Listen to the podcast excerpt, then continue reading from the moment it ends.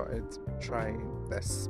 I was just sitting outside in the garden and I thought I was writing in my journal and I thought this would maybe uh, be a nice way to share a little bit what's been going on because I know I've not you know made a podcast in a while, which is fine. Like I'm not in any particular rush, but I'm taking a look into getting some guests on and trying some things out. But I thought this might be uh, a nice thing to do because I was just in the garden and enjoying it. Um, so yeah, yesterday um, I went cycling with a good friend David, and we went to Loch Lomond. So for those who are not around Glasgow, it's huge loch or lake and uh, maybe 20 25 miles away from Glasgow, and it was a really really nice day. You know, Loch Lomond Shores, which is you know a place you can go to, it was buzzing with people, families mostly who'd taken to the water's edge for some pedalos and ice cream cones in the breeze. The tiredness lakes tend to subside when you're looking at the view because it's almost as if they decided that the consistent effort of cycling is all worth it in the end too. So David and I, we talked about everything and nothing, um, which is really just how I like it. We had, had a ham sandwich and he had some focaccia bread. We washed it down with some ice cold water to refresh parched tongues before setting off on the return leg to Glasgow. So maybe, I don't know, 90 minutes, 15 miles later, cycling between Dalmuir and Clydebank, the two, you know, western Glasgow suburbs, we pass a family fishing alongside the bank of the canal. So I'm cruising by them on my two-wheeler, and the, the father's, you know, fishing. He's caught a fish. I'd probably say too big a fish in retrospect. Um, his fishing line snapped under the weight um, of his catch, and this bright orange buoy shot right out of the water and behind him towards me on my bike whilst I was on the cycle path, and I was completely blindsided by the rapid movement.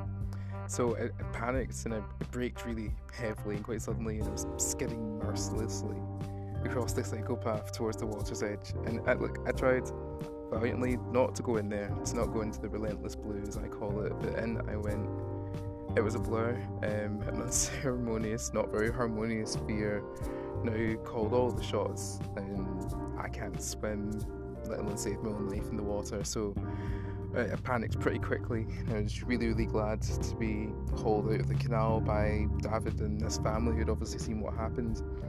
You know, their concerned faces crossed me as I caught my breath on the grassy verge in the delicate moments after, you know, I was trying to answer questions like, how did it happen? Is my bike alright? Forget the bike, are you alright? And I'm thinking, see above for explanation. Yes, the bike is alright. Uh, I'm okay, thanks. A, a, few cuts and bruises, but I'll make it. And then, you know, I thought I'll make it. You know, into what? For, for me, bodies of water have always equaled chaos, fear, the unknown, death. Now, I'm not sure I could say that I thought I was going to die, but the point is, I never feel closer to life fading to black than when I'm in the relentless blue. The sea generally represents that which cannot be controlled. We talk of emotions, feelings of illness, and sensations of change coming in waves. The sea is the manifestation of the power of water to bring forth life and also to sweep it away under its depths. When Jesus walks in water and commands the sea and the storm to be still, he is proving his divine power over the earth and all that is in it. It's his world, we're just living in it. But he also invites us to follow him and share in this new world, his kingdom on earth. With faith in him as the foundation. Peter, probably his most prominent disciple, says that he rise to the challenge and he steps out of the boat. His comfortable idea of life and faith and steps out onto the water. He's looking at Jesus and taking his first few steps forward but then he loses focus, starts to panic, and starts to sink into the waves. Jesus steps in and takes his hand, and actually rebukes Peter, saying, Ye of little faith. You know, Peter was doing it, he was on the water, but then he got scared, he got sidetracked, and instead of focusing on Jesus, focused on his fears. And that's when the sinking began. And I started to think to myself, how often are we all too much like Peter? Now, that that event with the canal happened a couple of days ago, and now I've been resting at my parents' place, and so I'm sitting in the back garden, and I was you know writing my thoughts on the canal incident, and all of these thoughts just kind of spilled onto the pages of my journal. So that's really what I'm sharing with you right now.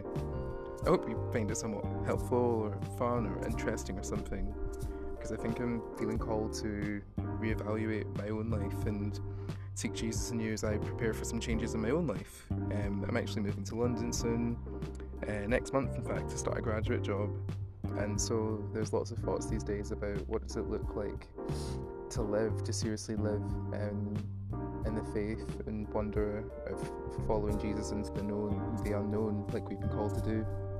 So it's it's it's scary, but um, and that really was quite a scary incident. And I think just as I'm processing it now, it's, it's interesting to see what comes up and actually feel like I'm being asked the question of, okay, like, you know, what now and what next? Um, so yeah, that's just a little bit of what's been going on. As I said, I'm taking a look into uh, making some sort of full-length podcast episodes soon, but um, that's just a little bit from from the garden, from my thoughts, and so I thought I'd share that with you. Let me know if you like stuff like this, um, if it's interesting, if it just seems a bit wallowy, I don't know, but um, I'm having fun, so maybe I'll get another one of these at some point soon. Anyway, that's all for now. When I see you next, Nathan.